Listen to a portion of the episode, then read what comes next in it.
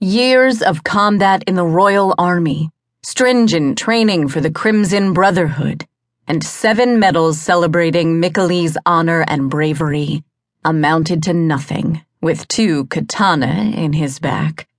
The flames consuming his house lit up the night as the acrid smoke of burning wood and flesh filled his lungs.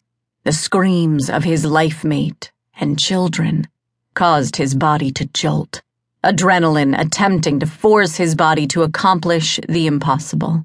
As he struggled to get up, the blades were thrust deeper, pinning him to the ground. Mikkeli had never failed in anything, ever. But now he'd failed to protect that which he loved the most. His family died 30 feet in front of him while he lay powerless to save them. The screams of his son and daughter quieted, and he knew they were dead. But one moment before Gianna's life was extinguished, her voice cried out to him Mikkeli, I love you. Then she was gone. She died before he could answer and tell her for the last time that he loved her. The spiritual bond of destined life mates crashed within him, utterly demolished. The light inside his heart turned black. The atriums and ventricles broke apart. He wanted to crawl into the flames and die beside them, where he belonged. The blades impaling him slid back, removed from his torso. The rush of blood from his wounds soaked the ground beneath him. He attempted to pull himself forward to the house when a foot kicked him over on his back. The light of the fire moved along the length of the sword now pointing at his heart. Mikkeli looked up into the eyes of his best friend, Stephen, and his broken heart broke a little more. Why? Mikkeli rasped, his lungs full of smoke and blood. The lifeless expression on Stephen's face flinched, smoothed out again, and then crumpled completely. I'm so sorry. I'm just following orders. Stephen's voice broke, and he looked up at the burning house, tears running through the soot on his face.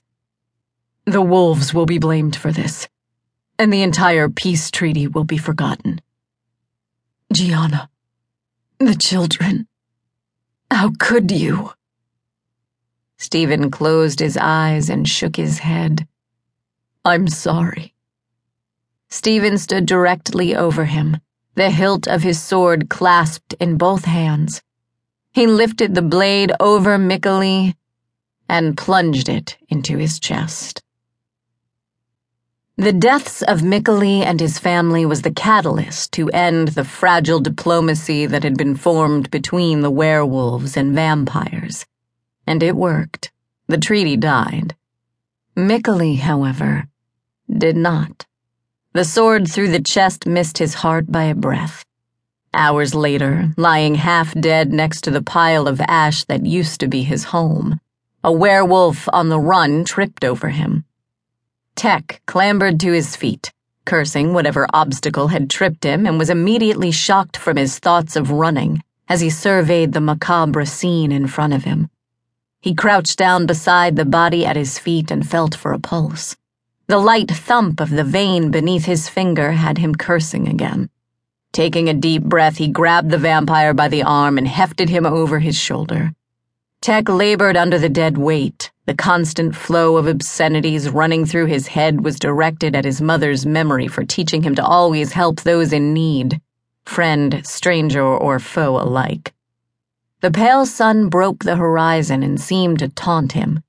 He wheezed under his new burden, a nasty cramp in his leg and a shooting pain under one shoulder. He couldn't continue on in broad daylight with a charred heap of vampire across his shoulders.